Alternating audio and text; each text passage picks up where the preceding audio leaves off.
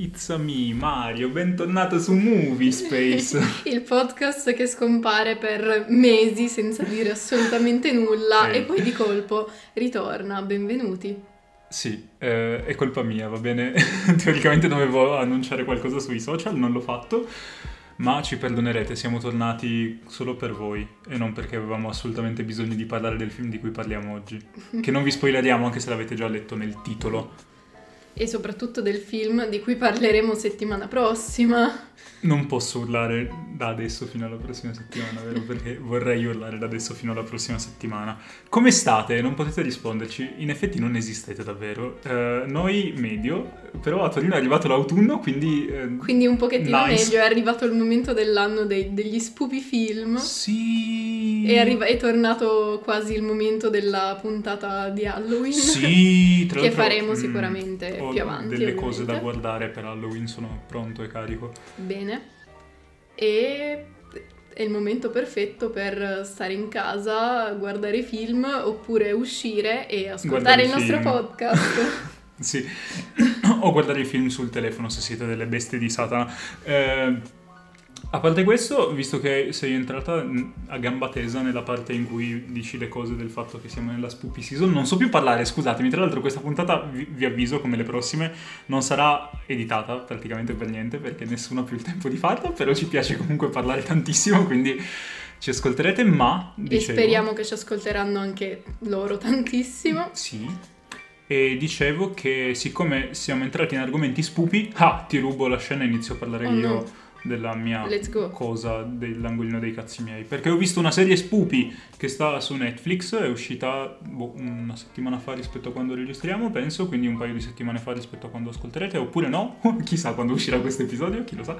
Ehm, E, ovviamente la cosa di cui voglio parlarvi, dico ovviamente perché non è affatto ovvio, è Midnight Mass, che è una serie Netflix, come ho già detto, bella, spoiler, quindi Strano. spoilerino sul- sui torcetti, si strano veramente perché i pregi di Midnight Mass sono il fatto che non sembri una serie Netflix, nel senso che eh, è molto bella a livello fotografico, ha proprio una fotografia molto figa, una regia comunque di buon livello, con delle trovate anche interessanti, una CGI veramente oscena, ma ce n'è pochissima, quindi patisci molto meno la cosa, e una recitazione di livello stranamente alto se conti il fatto che gli attori sono boh, gente sconosciuta, non avevo idea di chi fossero, però sono stati veramente bravi ed è una serie molto compassata, molto tranquilla, si prende i suoi tempi, non corre e anche quando tratta mh, tematiche sociali, perché ovviamente lo fa, è una serie Netflix, in particolare il razzismo a un certo punto, lo fa in modo giusto.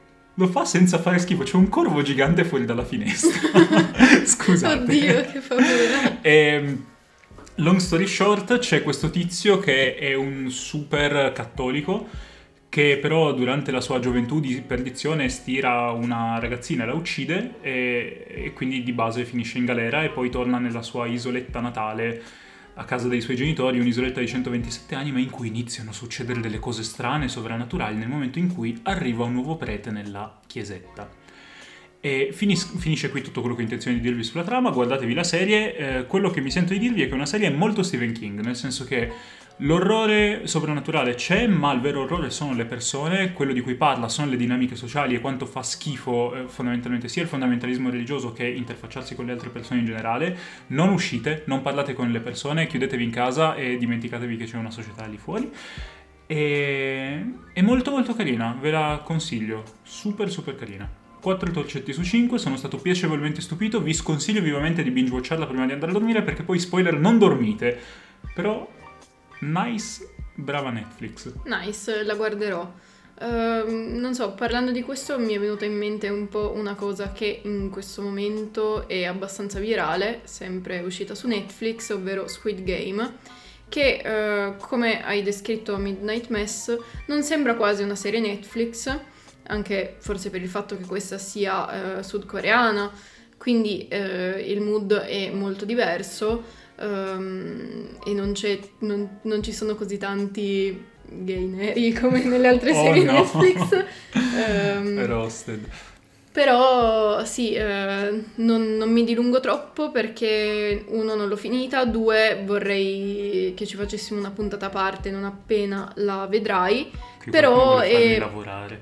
molto carina e capisco il, il motivo per cui sia così famosa al momento. Certo, non è un, il- un capolavoro, non è nulla di particolarmente nuovo per chi è già, eh, per chi già conosce i survi- survival game O per chi ha visto Alice in Borderlands. Ah, tra l'altro... o per chiunque conosca Battle Royale. Non però, c'entra niente, però in realtà c'entra perché è eh, il follow up a un discorso che stavamo facendo noi nella vita reale. Sai quando ti ho parlato di Kami-sama no Yutori, eh, Mhm. As the God's Will, e ti ho Sì. detto mi ricorda questa cosa? Beh, sappi che la prima prova di Squid Game è tipo completamente copiata dalla prima, da una delle prove di As the God's Will, soprattutto dal film, cioè ci sono le stesse inquadrature. Ho visto dei post di comparison su internet. io, tipo, sì, sì, mh, ho visto anch'io, però comunque Squid Game mi è piaciuta, mi, mi sta piacendo molto per la fotografia e per Nice. la recitazione, perché in tanti survival game le reazioni dei, dei personaggi sono molto assurde, vabbè, eh, primo tra tutti Battle Royale con i quattordicenni gangster super pompati. che madonna il film di Takeshi Kitano tu non l'hai visto cioè con Takeshi Non Kitano non l'hai visto lo, de- lo dobbiamo guardare E- E comunque in questo caso non so, mi sono piaciuti molto gli attori e così, però vi diremo qualcosa di più più avanti. quando mi avrà costretto a guardarlo Comunque Midnight Mass eh, lo guarderò, nice e io guarderò Squid Game così potremo fare una puntata in cui parliamo dei coreani che è un po' che non lo facciamo vero? ma parlando di serie Netflix tu ti devi lamentare di qualcosa o sbaglio? Assolutamente sì. Ehm, e eh, recentemente, e quando ascolterete la puntata un po' meno recentemente, uscita eh, la nuova stagione di Sex Education, la terza. Eh, da un lato dico già eh, non se ne sente quasi più parlare, forse un po' ehm, superata dal successo di Squid Game. ehm, ci sono i nuovi memini mentre, mentre le, le scorse stagioni avevano fatto abbastanza scalpore. Diciamo che questa stagione ha fatto più parlare di sé prima eh, della sua effettiva uscita che dopo, eh, a causa dei, o grazie a ehm, i, i cartelloni pubblicitari che Netflix aveva eh, appeso in giro per le città, in particolare a Milano, con ehm, fotografie di, ehm, di frutta così ehm, as- associata a eh, genitali così con un messaggio di inclusività di eh, ognuno è diverso, è unico e vabbè. E ah la quindi, della Nuvenia era Netflix e quindi è diventato abbastanza... si è discusso molto di questa cosa, una scelta che tanti hanno approvato, tanti eh, no. E... eh? Maybe. E, e ok, ehm, ho da ridire perché questa stagione rispetto alle altre è decisamente peggio. Già le altre non mi sono, eh, non mi hanno fatto impazzire comunque.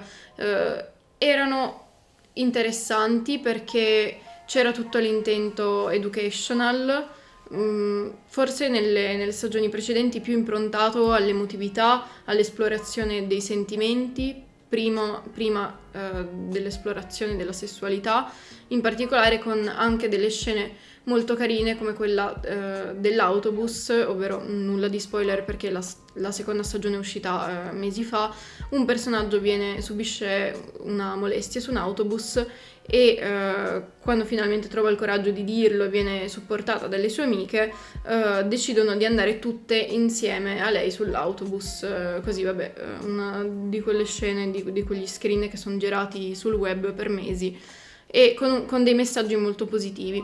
In questa stagione i messaggi positivi diminuiscono e aumenta la, mm, la rappresentazione della, della sessualità a schermo, sì, Lo, esatto. lo scopaggio è Eh. diventato tipo Boldi e De Sica ma con eh, i gay neri Che da un lato ok, però dall'altro vengono dimenticate tutte quelle parti educational che c'erano eh, nelle stagioni precedenti, diventa molto più banale, molto più noioso, molto più scontato, anche i momenti in cui vengono eh, spiegate delle cose eh, vengono recitate dai- dagli attori eh, e anche dai doppiatori, perché io l'ho vista doppiata, come se stessero leggendo mentre, mentre recitano ed è proprio lì, ti sembra qualcuno che ti Ah. legge.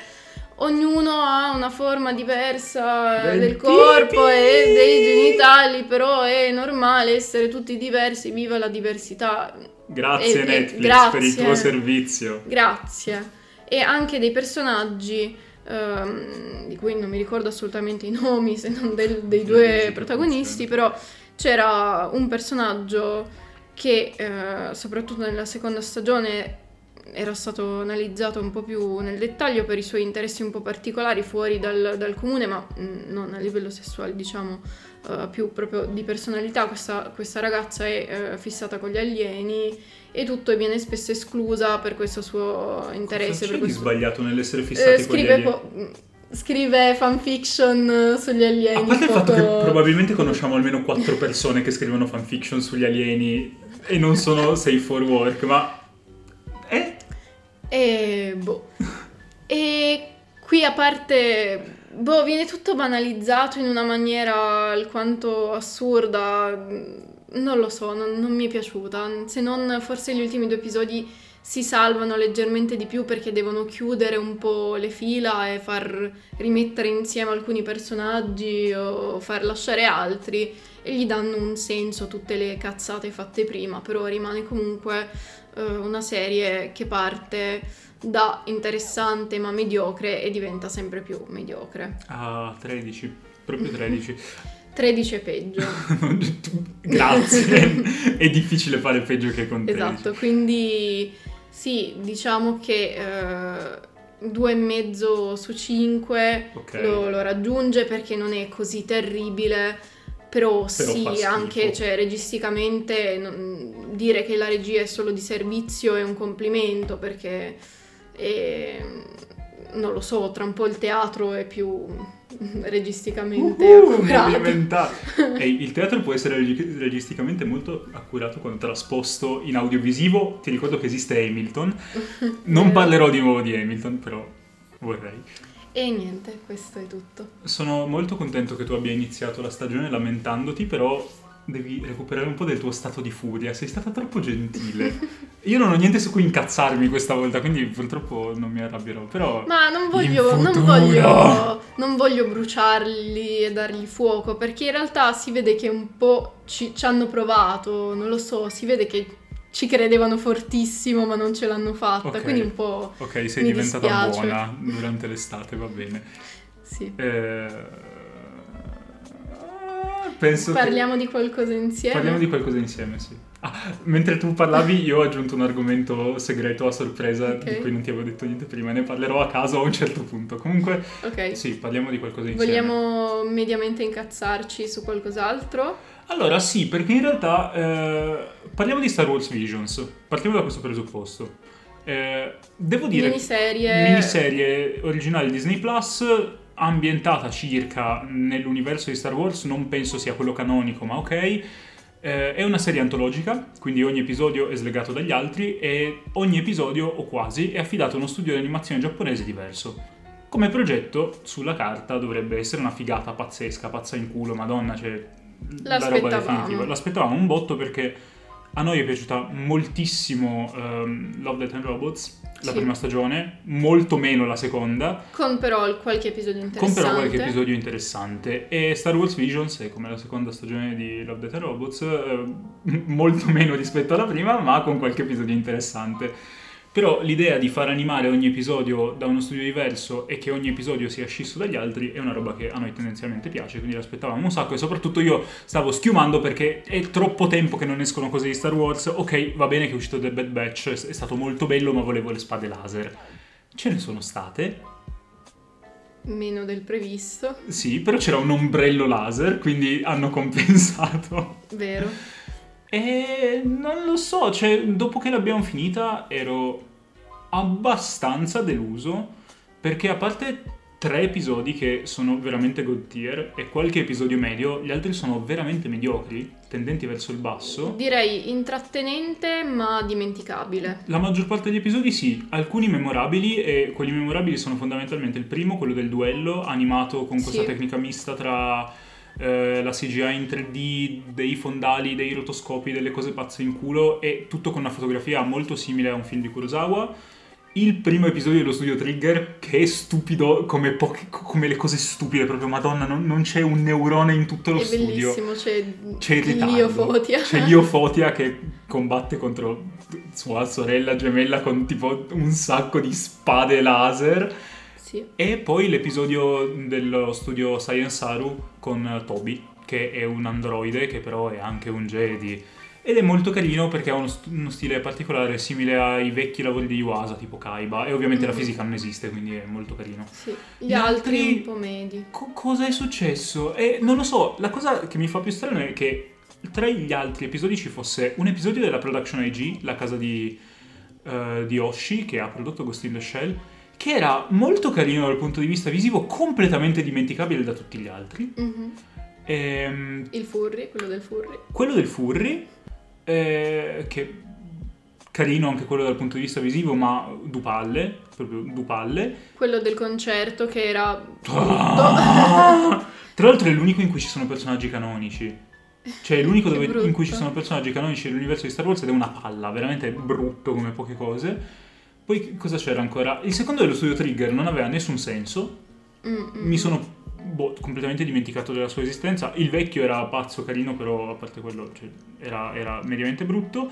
E anche l'altro dello studio Science Saru era mediamente brutto. Quindi non lo so, eh, non lo so, onestamente mi fa anche un po' strano perché ultimamente Disney con Star Wars aveva cacciato fuori delle cose veramente belline tra la settima stagione di eh, The Clone Wars, tra The Bad Batch, tra The Mandalorian, tutti. Cioè, sembrava che stessimo andando nella direzione giusta. Questo progetto era molto interessante sulla carta e sulla carta è rimasto. Eh, se faranno una stagione 2 di Visions spero che sia migliore della prima e spero che mh, al- qualcosa sia affidato allo studio Mappa, allo Sì, studio infatti. UFO Table.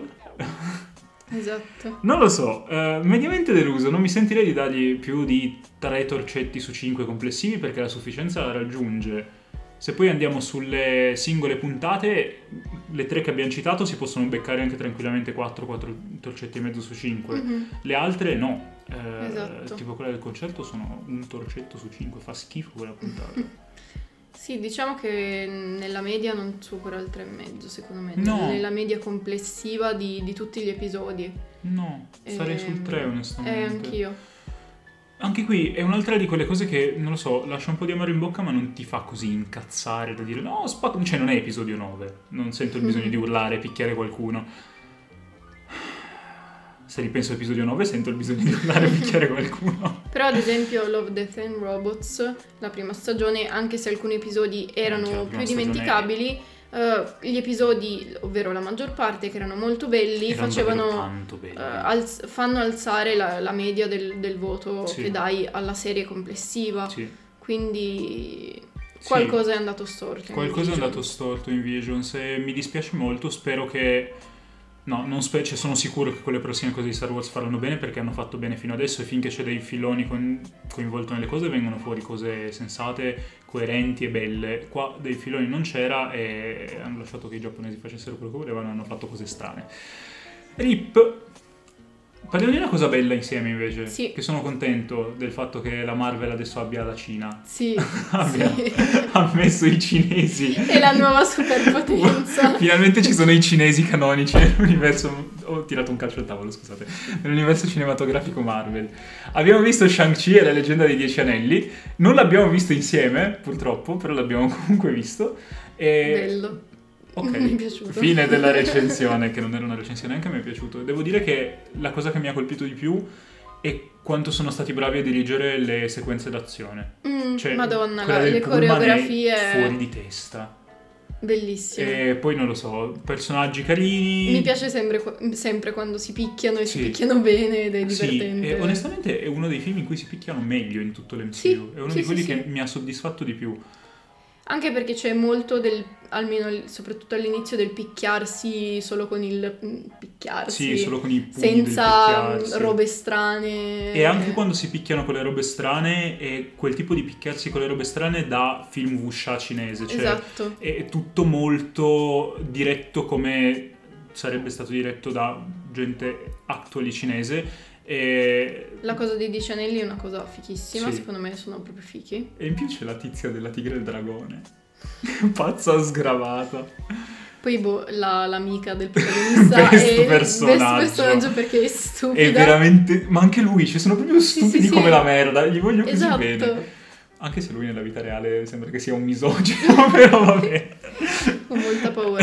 Però, boh, sì, è proprio, non so, è un film che intrattiene moltissimo, Sì. secondo me, diverte Sì. e mm, la CGI non fa, non fa schifo. La CGI fa schifo. La CGI Sì, fa vero, fa schifo. schifo. Ma di- Dio. Eh, la CGI non fa schifo quando si parla del eh, pollo porco. Lui è molto bello. Vero? Il drago è uno dei draghi più brutti che io È abbia mai vero, visto è dai tempi vero. di Eragon. E comunque ci ricordiamo tutti com'era Safira in Eragon. E- però è bello e sono contento che la Marvel abbia deciso di fare queste cose un po' più pazze e soprattutto sono contento che l'abbiano in qualche modo connesso a Doctor Strange Sì, perché sì, sì, come tutti sanno, Doctor Strange è il motivo per cui stiamo continuando a guardare l'MCU con così tanta passione e fervore. Eh, bello Shang-Chi, basta. Quanti Sì. torcetti gli dai? Io non ho pensato ai torcetti. Non lo so. Dei torcetti, 10 torcetti, eh, come i 10 anelli, però poi lui benda la volontà dei 10 anelli alla sua e, e diventa l'avatar. No, aspetta, era un'altra No. cosa. Eh, quattro nel dubbio. Sì, sì. Tra l'altro, ecco, dopo che ho detto questa cosa mi è venuto in mente perché mi è piaciuto perché mi ha dato un sacco di Avatar vibes. Proprio Eh, è tantissime. vero, anche a me. È sì. proprio stupido in quel modo. Bella tutta la parte anche, vabbè, piccolo spoiler, mm, senza fare Nel spoiler, villaggio. della- nel villaggio Sì. in cui si, si allenano, fanno cose, e si preparano alle botte più grosse. È uno shonen. È letteralmente uno È shonen. uno shonen, sì sì sì. E non lo so, una critica che ho letto su internet, ho visto rimbalzare più volte, è che il film manchi di tensione perché in ogni momento hai l'impressione che le cose andranno bene, ed è vero, e- però mi chiedo, uno, che altri film Marvel avete visto, perché più o meno è sempre Sì, così, è vero. e due, chi se ne frega, cioè se ci sono delle botte sopraffine dei personaggi intrattenenti va anche bene che non ci sia tensione, tanto alla fine c'è un blockbusterone per pischelli, non lo so, quando Sì. abbiamo visto Transformers la prima volta che avevamo il moccio al naso, qualcuno si aspettava davvero che andasse male. A parte per la regia intendo, mannaggia Michael Bay. Cioè, è quello, non lo so, secondo me funzionava. Secondo me anche, sì sì sì. That's it. È un'altra di quelle cose che si guardano con il cuore e non con il cervello. Sì, come, tutte dicevo. le cose della Marvel, onestamente. Pensavo come tutte le cose che guardiamo. no? Sì, perché non abbiamo Quasi. un cervello, ma quella è un'altra questione. Eh, Vai con eh, la cosa segreta. Vado con la cosa segreta, sì. P- Sì. Poi cito una cosina mega fast prima di passare all'argomentone. La cosa segreta è un film che ho visto un paio di sere fa su Disney Plus ed è Free Guy e non ho intenzione di dire nient'altro se non guardate Free Guy. È stupido come le cose stupide. Cioè, madonna, io penso di aver perso quel- la metà di neurone che ancora mi rimaneva guardandolo. La cosa è che cioè, è tutto meta, è completamente meta, è pieno di reference al mondo dei videogiochi, tantissime, sparse, disseminate un po' in giro, dalle più pop alle più criptiche. C'è eh, Steve Harrington di Stranger Things che fa il programmatore, così a, ca- a cazzo di cane. C'è Ryan Reynolds che è stupido, ma tipo stupido come nella vita reale. C'è Ryan Reynolds che interpreta Ryan Reynolds e gli si vuole molto bene. E no- non lo so, è permeato da un'aura di ritardo quel film che, boh, era così confortevole. Lo metto in E lista. visivamente non è niente male, onestamente. È una delle poche cose uscite quest'anno che non ha una CGI orribile. Nice. Quindi mh, io lo consiglio, se avete una serie in cui volete super cazzeggiare ve lo consiglio molto, Non- non è un filmone, però piacevole. Nice. Bene, prima di passare all'argomentone, eh, che vi spoileriamo, era Dune, era, era Dune di Era Villeneuve, sabbia. era sabbia, era Dune, Arrakis, il pianeta del Pianeta della, deserto. sì, della sabbia. Della sabbia, c'è un botto di sabbia su quel pianeta. Volevo citare un altro adattamento di un grande ciclo di fantascienza che è poppato fuori in, questi- in queste ultime settimane, che è l'adattamento di Apple TV Plus di Foundation, ovvero il ciclo delle fondazioni di Asimov, che ho iniziato. Non è male, anche se alcuni personaggi che sono dei maschi bianchi sono diventati delle donne nere. Eh, succede anche in Dune, ma in maniera più Beh. organica.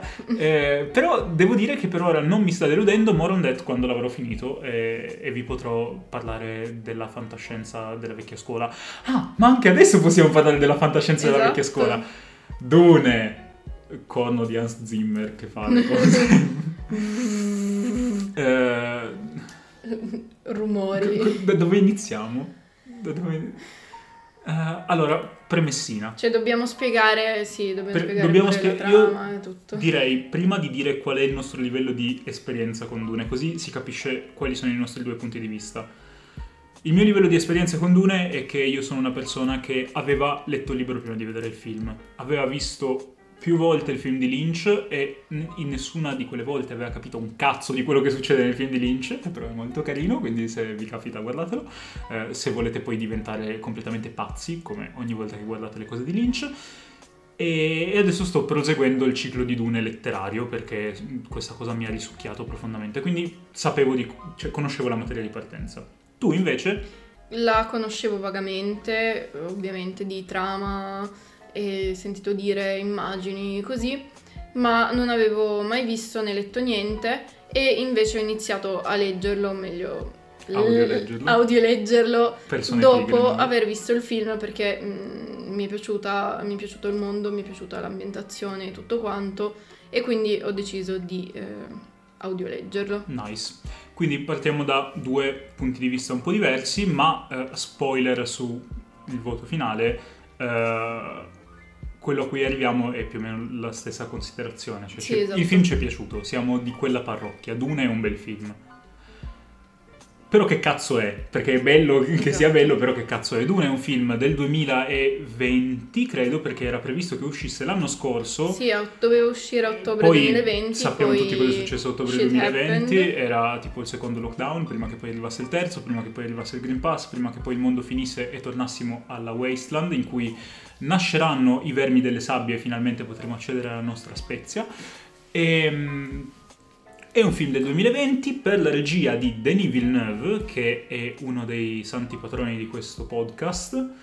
Eh, Tengo ancora il suo santino nel portafoglio, non lo tengo davvero, ma ora penso che dovrei averlo Sì. è interpretato da un botto di gente famosa, primi fra tutti eh, Timothée Chalamet, Oscar Isaac, Rebecca Ferguson, Zendaya, Jason Momoa, quanto voglio bene a Jason Momoa. Ehm, Dio, come si chiama il tizio che fa Gurney Halleck e ha fatto Thanos? Ah, eh, Josh Brolin e Stellan Skarsgård e un sacco di altra gente, sono troppi, non me li ricordo tutti. Comunque c'è, c'è un sacco di gente super famosa, super brava. E mm, colonna sonora di Hans Zimmer, basta, vi ho dato i dati tecnici, adesso parliamo di sto cazzo di film perché sto impazzendo, aiuto. Allora, eh, la trama, riassumila tu perché io urlo. ah! Ci troviamo in un futuro imprecisato, Mm, futuro precisato, sono Precisato. 10.000 e passa anni dopo Cristo. vabbè, in un futuro lontano, Sì. e il protagonista è ehm, Paul. Atreides, figlio del duca Leto. Ehm, proprio lui, no, non era lui. Ehm, che frequentemente ha eh, una sorta di visioni su eh, una ragazza Fremen, ovvero un, dei tizi con gli occhi molto azzurri, tutti azzurri, e Super sottolineano azzurri. mille volte nel libro in cui la parte bianca dell'occhio era, Era azzurra comunque azzurra. Che abitano su ehm, Arrakis, Il Dune, del il pianeta del deserto, anche questo lo ripetono molte volte. E il, il- il controllo del, del pianeta Arrakis Sì. viene ehm, Passato, Passato. dalle mani dalle mani della casata degli Arconnen sì, a quella degli Atreides, Atreides, ovvero la casata di Paul Atreides, che si chiama Che- come la sua casata, cazzo, Esatto. che con eh, suo padre, il duca, e eh, sua madre si trasferiscono su questo pianeta. Sì. Dune, E il pianeta su- del deserto.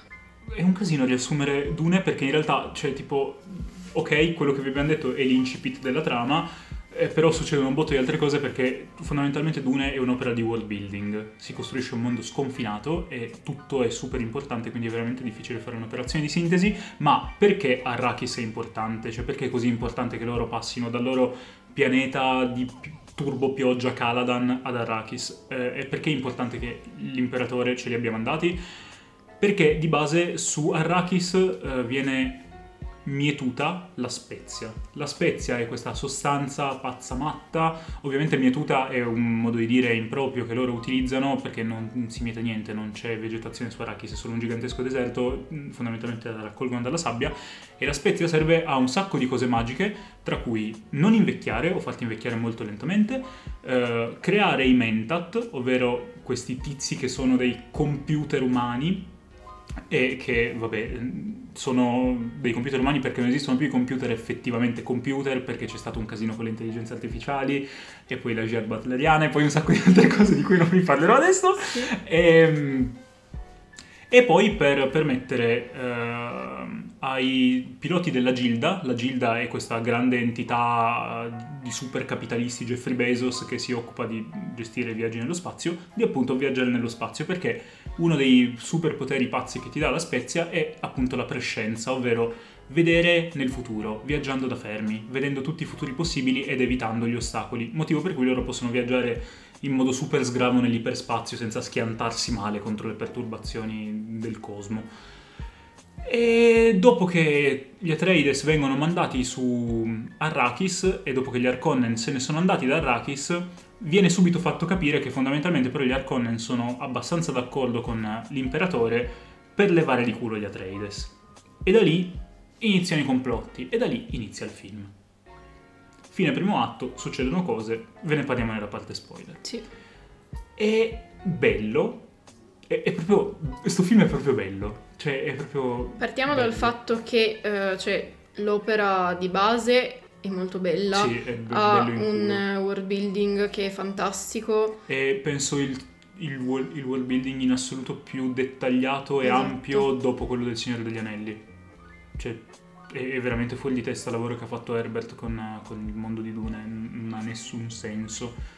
Con ispirazioni di, da diverse culture, religioni, ehm, filosofie, cosa che lo rende ancora più interessante. Il tutto però reso in, in una maniera uh, fantascientifica, futurista, sì. Futuristica. Ma anche futurista, anche eh? futurista. Anche, è eh, una roba un abbastanza futurista Dune sì. come visioni. E ovviamente c'è una delle cose molto fighe è il sincretismo religioso in Dune, ma di tutte queste cose io parlerei nella parte spoiler mm-hmm. perché voglio poi parlare dello sì. e un sacco di altre parole che in italiano non hanno senso, ma ce l'avranno dopo, scusatemi. Quindi... E poi, eh, cioè, di base è molto interessante il materiale di partenza, ma poi il lavoro che viene fatto a livello cinematografico è comunque... Eh, Denis Villeneuve. Esatto. e comunque Denis Villeneuve. Proprio lui. Una cosa che Aurora mi ha detto mentre eravamo seduti con le nostre chiappe sulla, sulla poltroncina del cinema è stata si vede che è un film di Villeneuve e in effetti si vede sì, che è un film vede. di Villeneuve dall'inizio alla fine è letteralmente un film di Villeneuve dal punto di vista visivo ogni inquadratura, ogni movimento di macchina, ogni piccolo cenno di direzione degli attori e proprio cioè, grida Villeneuve in tutti i modi possibili e immaginabili. Ci sono queste inquadrature enormi di spazi sconfinati in cui c'è poi una roba che occupa un piccolo spazio che però in realtà a sua volta è enorme.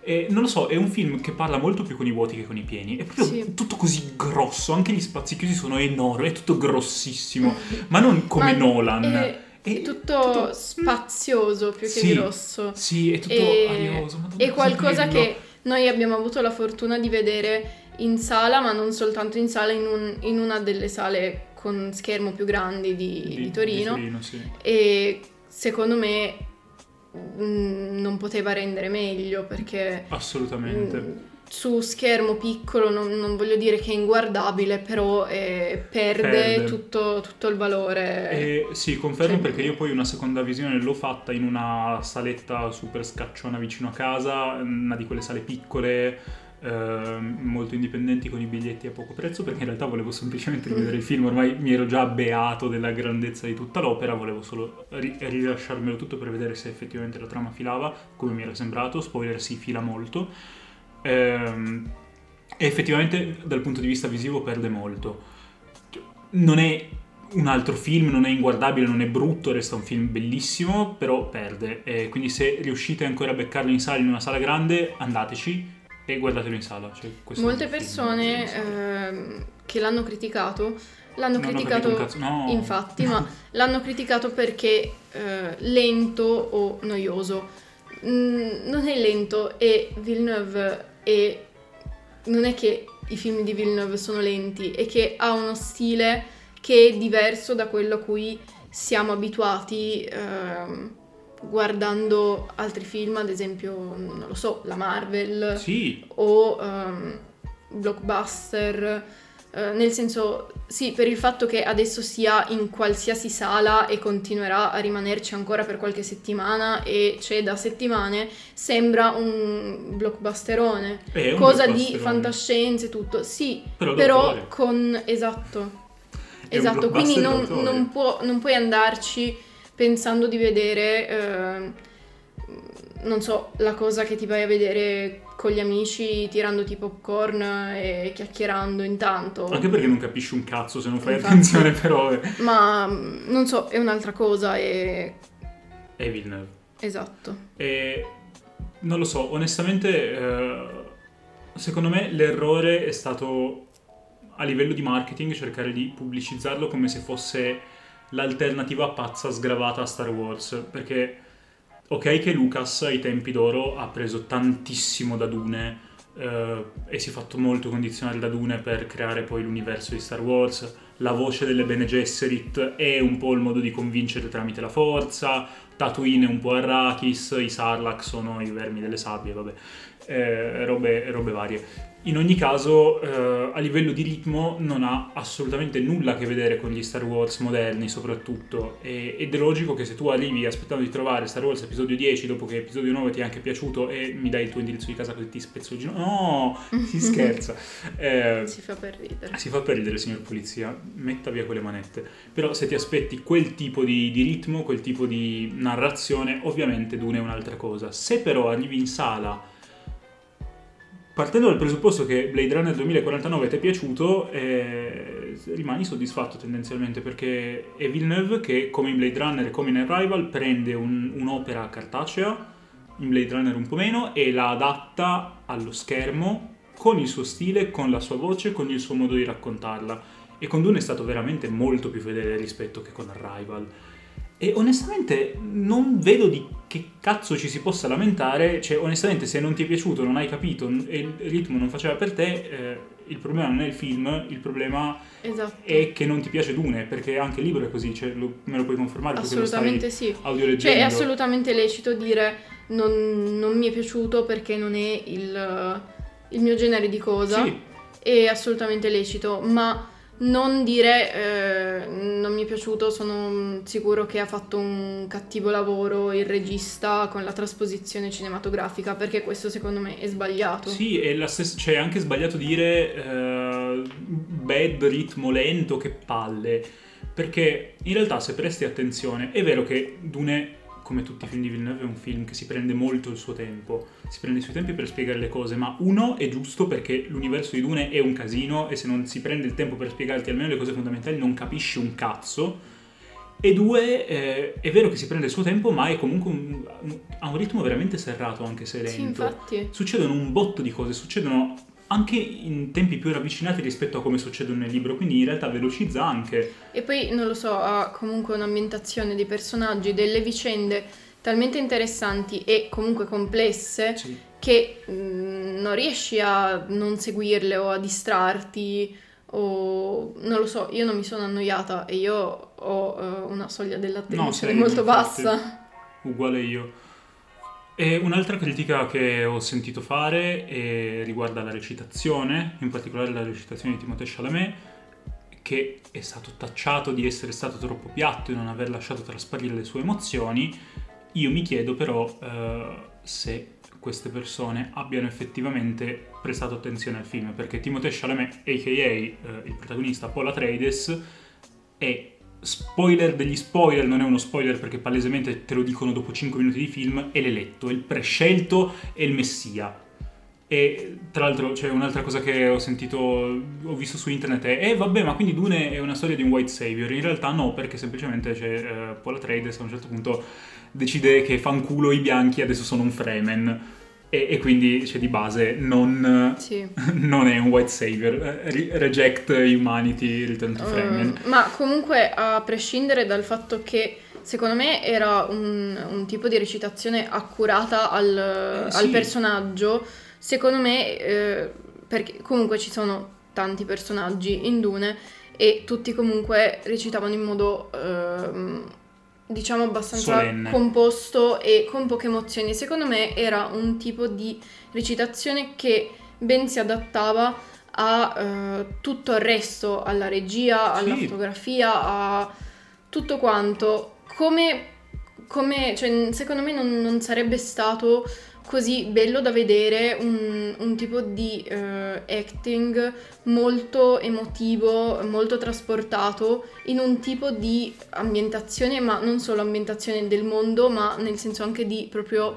ehm, Il setting, setting, a livello di eh, cioè ti trovi con eh, delle scene con il deserto per tutto lo schermo e solo il puntino della persona o il- l'edificio magari enorme con il dettaglio, non so com- come abbiamo spiegato prima, e poi eh, quando vedi parlare le persone queste urlano, piangono e si disperano. Sì, oltretutto... non so, cioè, sa- sarebbe stonato secondo me. Poi proprio a livello narrativo, nel senso questi tizi, la maggior parte di questi tizi, sono dei nobili.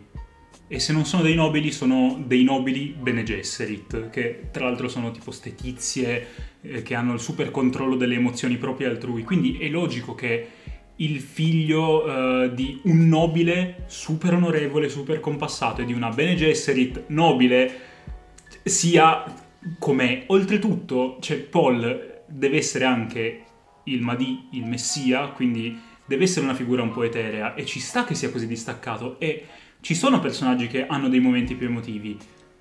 Anche la stessa Lady Jessica, che è una Bene Gesserit in teoria, non dovrebbe, cioè, ci- quella roba tra l'altro nel libro non è che ci sia proprio, ma secondo me a, a schermo ha funzionato. Ci sono dei momenti in cui si prende male e lo dà a vedere, ma in una maniera comunque molto solenne. Ci sono altri personaggi di estrazione sociale più bassa e quindi di educazione più bassa, tipo Duncan Idaho, Jason Momoa, che si prendono la libertà invece di comportarsi in maniera più informale. Ma anche la- ad esempio la, la serva, quella eh, Fremen che Sì. all'inizio le dà il, il coltello. Lì c'è un- uno dei pochi errori del, del film, tra l'altro, perché non so se sei già arrivata a quel Sì. punto nel libro.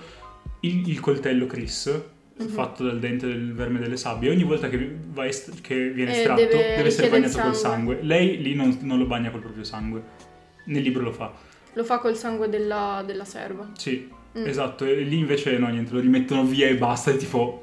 Mm, però. Però sì, è, cioè, è molto più emo- emotiva la, re- la recitazione della, della serva. Sì, o anche tipo nella scena della battaglia con gli scudi eh, all'inizio tra Gurney e Paul.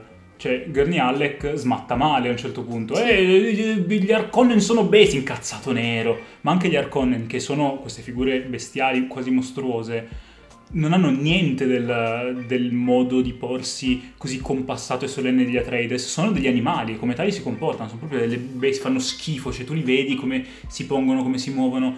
Fanno, fanno schifo. Ma diciamo che anche nel libro stesso, comunque, ad esempio, il rapporto tra Jessica e ehm, il duca, suo compagno, non marito, Sì. togliamo, eh, cioè nel libro stesso lei lo chiama mio signore porta rispetto e hanno delle conversazioni molto distaccate, non, non cenano neppure insieme se non negli eventi ufficiali. È giusto Come puoi pretendere che eh, ci sia un tipo di atteggiamento di recitazione super trasportata o così?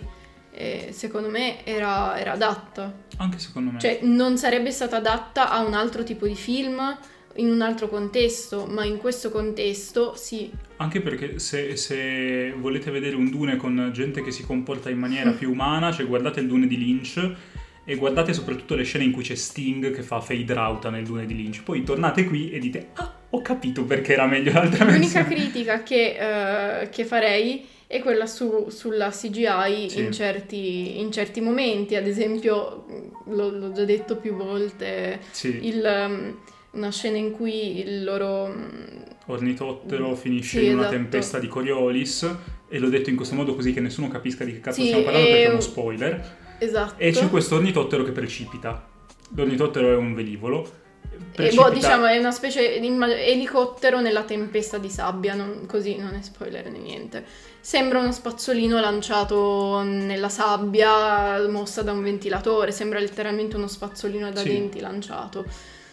Mm, Sì, la tempesta di sabbia fa schifo. La tempesta di sabbia, ma sai cosa? Tra l'altro, ho ripensato dopo che abbiamo parlato del fatto che la tempesta di sabbia fa schifo a tempeste di sabbia mm, famose di film passati. Mi è venuta in mente la tempesta di sabbia di Mad Max Fury Road. Mhm. Ed effettivamente l'unica cosa che fa schifo anche di Mad Max Fury Road, la tempesta Deve di sabbia. essere difficile. Deve essere veramente difficile rendere le Mm. tempeste di sabbia. Non c'è una scusa per il- lo spazio da denti lanciato, però. Sì, Se non che, come si è anche visto con Shang- Shang-Chi e altri film, secondo me eh, c'è stato un problema con la CGI in generale, causa Covid.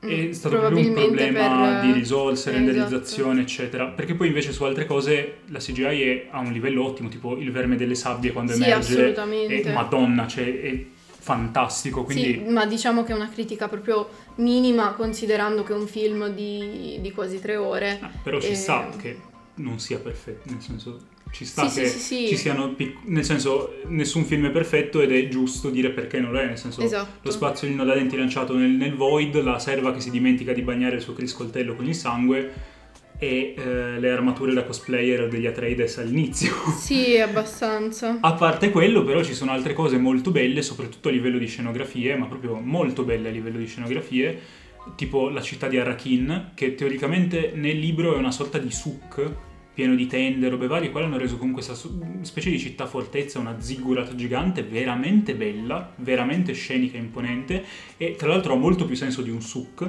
perché di base cioè, su Arrakis fa un caldo della Madonna e ha molto più senso che la città sia chiusa al, al caldo esterno, quindi smart. E, mm, oltretutto molto bello anche eh, come sono state rese le astronavi, mi è piaciuto tanto il fatto che non fossero delle astronavi standard alla Star Wars, ma fossero delle astronavi più strane, cilindriche, di forme atipiche. Mhm. E vabbè, i vermi delle sabbie sono veramente...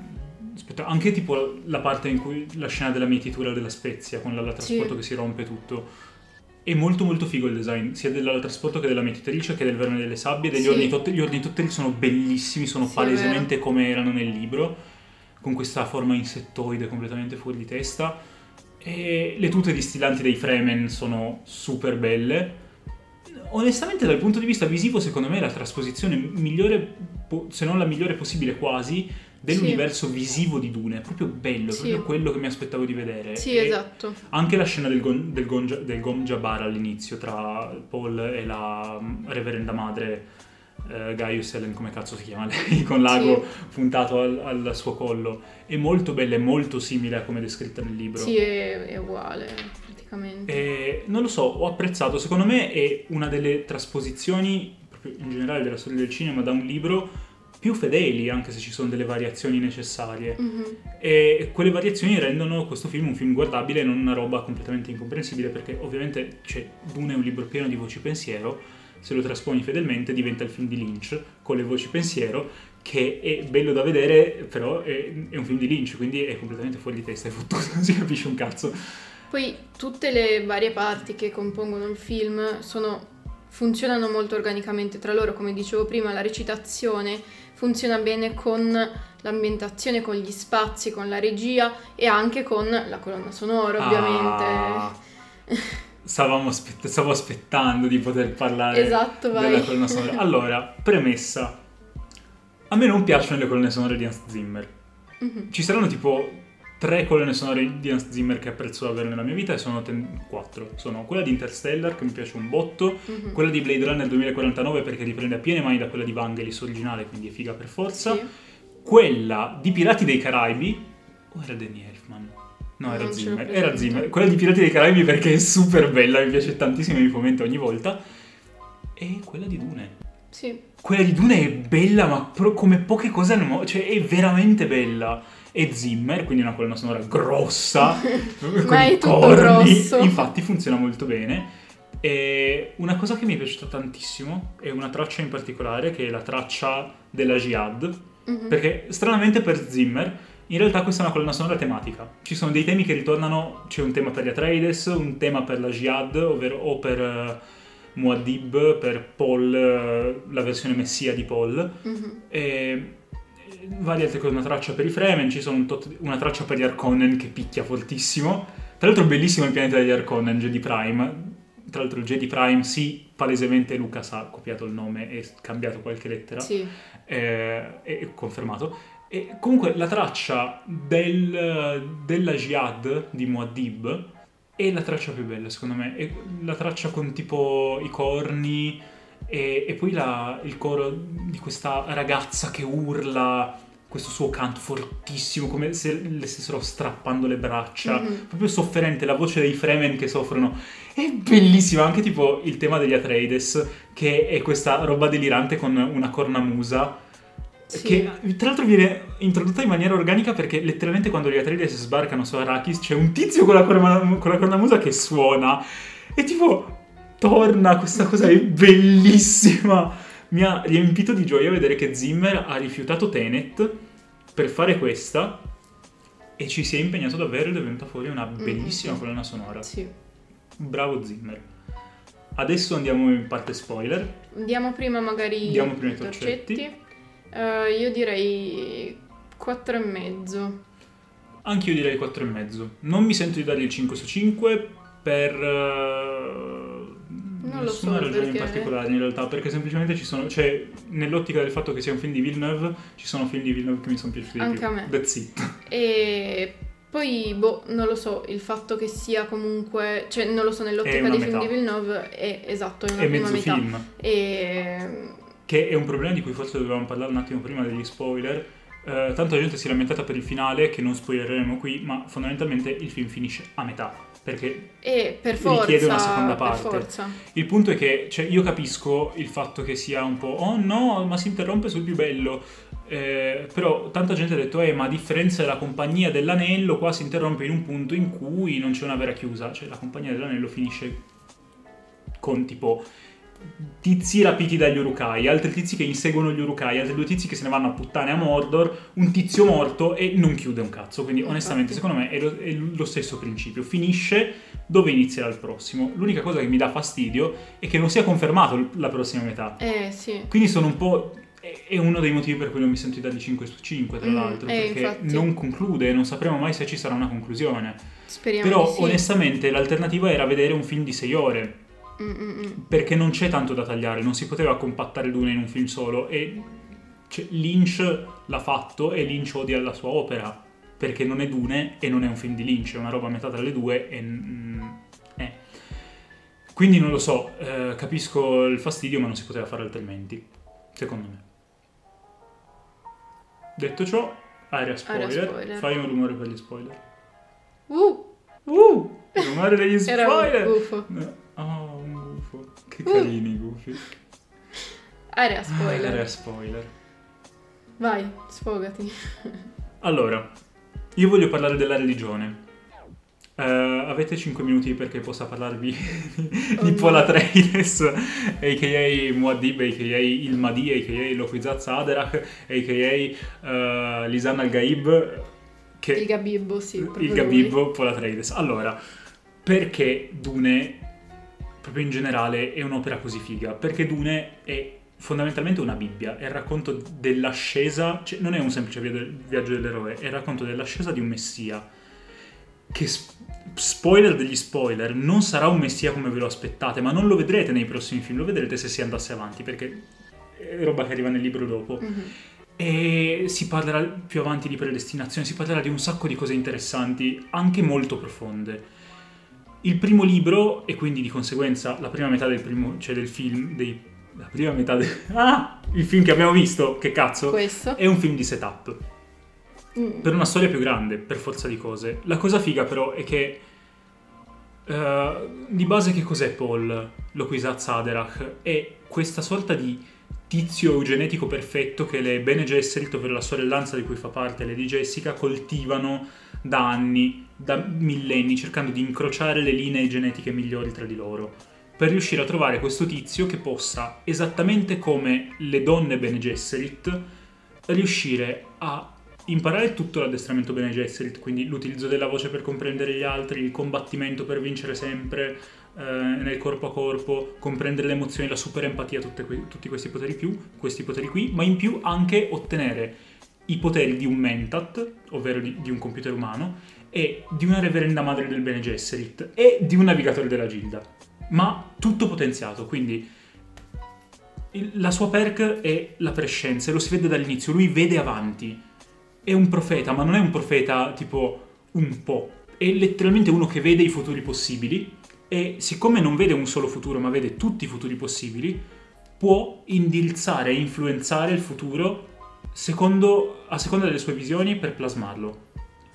In quel senso lui è colui che è in molti posti contemporaneamente, ovvero lo Kwisatz Haderach, ma allo stesso tempo per i Fremen è il Lisan al-Gaib che è la stessa roba perché di base ci sono le Bene Gesserit che vanno in giro per la galassia spargendo storie su tipo il Messia di, e dicono eh arriverà questo tizio a un certo punto. E su Arrakis ha funzionato molto bene i Fremen ci credono un botto e lo riconoscono come tale perché riconoscono i segni.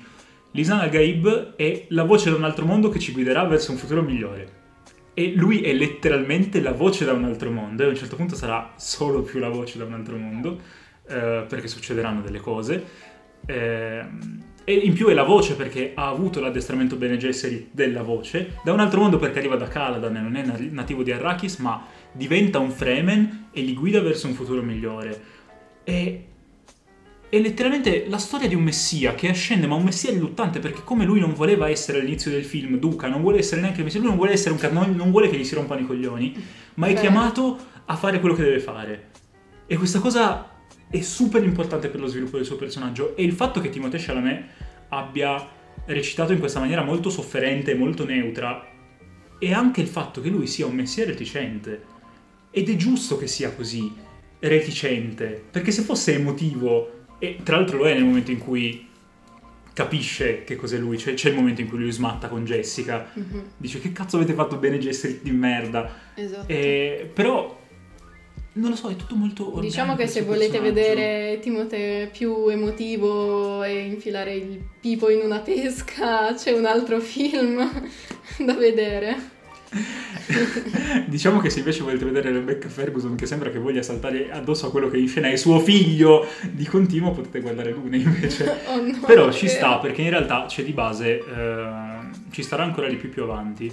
Ma di base eh, lui è quello per cui le Bene Gesserit hanno lavorato per sempre, quindi lei non solo lo vede come un messia, ma è proprio l'oggetto del desiderio del suo intero ordine, quindi ci sta che sia un po' orni quando lo vede, poi è Timothée Chalamet, chi non lo sarebbe. In tutto questo non abbiamo parlato di Zendaya perché non potevamo prima perché di base appare alla fine del film, sì, quindi esatto. parlare di lei... 15 minuti totali di screen time, ma... è un po' spoiler, a parte il fatto che già un po' all'inizio ci siano delle visioni, però Partiamo dal presupposto che secondo me abbiamo sbagliato tutto, me ne sono reso conto adesso. Mm. Perché parlare di spoiler con Dune è uno sbaglio forse, perché letteralmente c'è il principio stesso di Dune, il libro, e che all'inizio dei capitoli ti spoilerano le cose. Eh beh, è vero. Perché, e poi di base ci sono le visioni di Paul che continuamente vede le cose avanti e ti dice, ah beh, sappi che il libro finisce così. E tu tipo, Mm. Però la cosa figa è che non sai mai se finisce davvero così o lui eh, o, devierà verso un altro dei futuri possibili. Mm-hmm. E nel film l'hanno reso molto bene quando lui ha la visione di Jamis, il Fremen, che sembra essere suo amico, invece poi lui alla fine dovrà ucciderlo per salvarsi la vita. Esatto. E... Anche quella è una scena bellissima sì, comunque. Sì. Come fai a dire che è noioso? No, infatti, ma poi il combattimento con gli scudi congoniali che all'inizio è strabello. Sì, Tutte le scene in cui c'è Jason Momoa che picchia i Sardaukar sono oro, c'è proprio oro, non lo so, cioè, sì. che bello, quanta soddisfazione. In più, la cosa figa dei combattimenti di Dune, proprio qua spoiler a cazzo di cane, sì. cose a caso, sì. sappiatemi, ci siamo sbottonati siamo qui. e andiamo a caso. Eh, la cosa figa dei combattimenti di Dune è appunto che molti si svolgano con lo scudo, cosa che non ci sarà più dal prossimo film perché nel deserto gli scudi non si possono usare perché sennò i vermi della sabbia diventano orni e vogliono mangiarti di base. No. eh, E, però lo scudo blocca i fendenti veloci, ma lascia passare la lama lenta. Quindi ci sono questi scontri marziali super belli. Ah, tra l'altro, non lo dico nel film, ma non si usano armi da fuoco se non armi con i dardi. Perché sparare con una pistola laser su uno scudo laser fa sì che esplodano sia il tizio che spara che il tizio che viene colpito. Perché Funny. detona tipo fortissimo e distrugge tutto quello che c'è Funny. nei, nei pressi. E, mm, quindi si, si creano queste dinamiche di combattimenti molto dinamici dove però il colpo di grazia deve essere dato in maniera molto lenta. Ed è molto figo da vedere e Sì. sono diretti anche molto bene. Sì. In più, vabbè, cosa succede? Long story short, dopo la roba che vi abbiamo detto. Di base, gli Harkonnen in combo con l'imperatore e con i soldati imperiali, i Sardaukar, questi tizi super brutti, incazzati neri che ammazzano tutto quello che si trovano davanti, assediano Arrakis. Ammazzano il Duca Leto, o meglio, il Duca Leto si suicida sperando di ucciderne il più possibile, ci riesce ma non con il barone Harkonnen. Eh, e, e e pensano di aver fondamentalmente anche ucciso sia Paul che, Jessica. che Jessica. Nel frattempo ammazzano ti- cani, porci, ci muoiono tutti, quasi tutti. E, e Paul e Jessica devono cercare rifugio presso i Fremen perché il grande piano di Leto era stato cercare l'alleanza dei Fremen grazie a Liet Kynes, ovvero questa donna nel film, che è un uomo nel libro e rispetto a tutte le altre volte in cui questa cosa viene fatta, qua ha senso e funziona. Ha senso Sì, non tanto perché abbia senso ai film della trama, ma perché semplicemente il personaggio poteva tranquillamente essere del tutto asessuato. L'importante era che fosse Kynes, ed è Kynes in tutto e per tutto. Quindi bene che sia una donna, eh, bene che sia una donna nera, perché sennò veramente, cioè, Dune è una di quelle opere anni 60 in cui la rappresentanza è meno che zero, hanno capito dove potevano infilarlo, l'hanno infilato. E in più è, è anche molto fitting che una donna nera riesca a mm, eh, legare bene con i Fremen.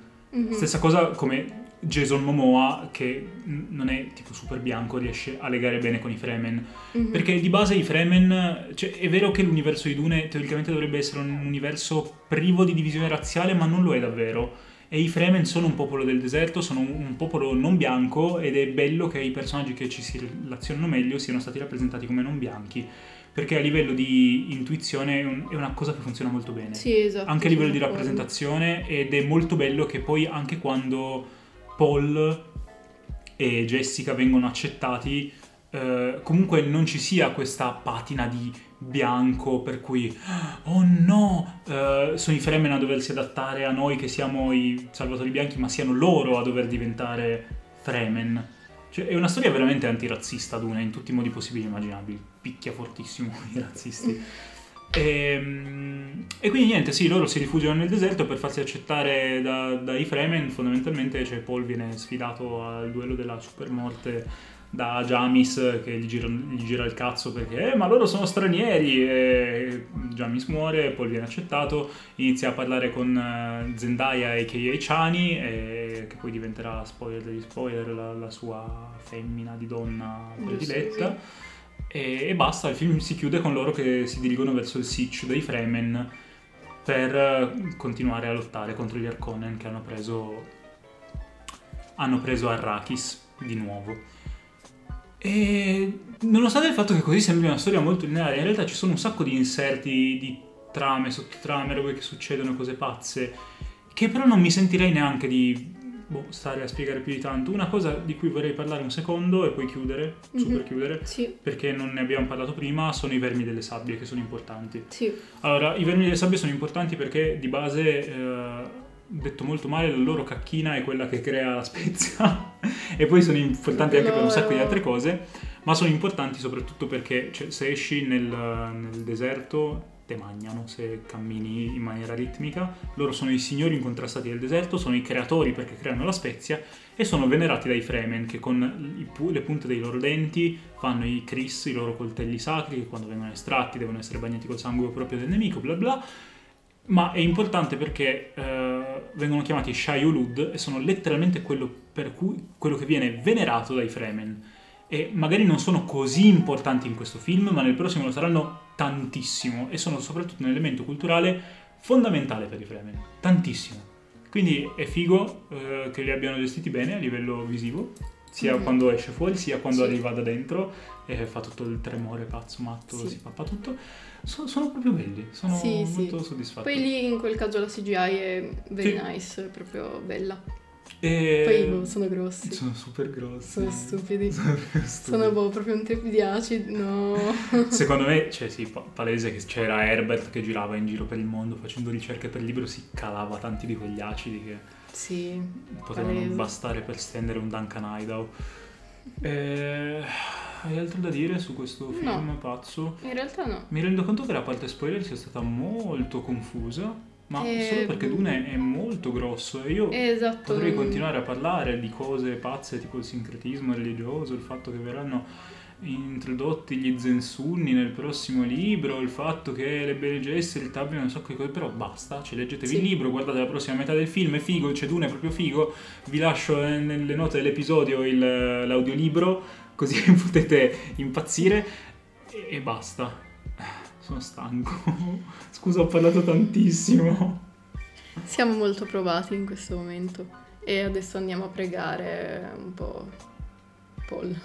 Eh, no, lo sai che in questa casa veneriamo soltanto il CEO, Jeffrey Bezos. il CEO Entrepreneur Burn.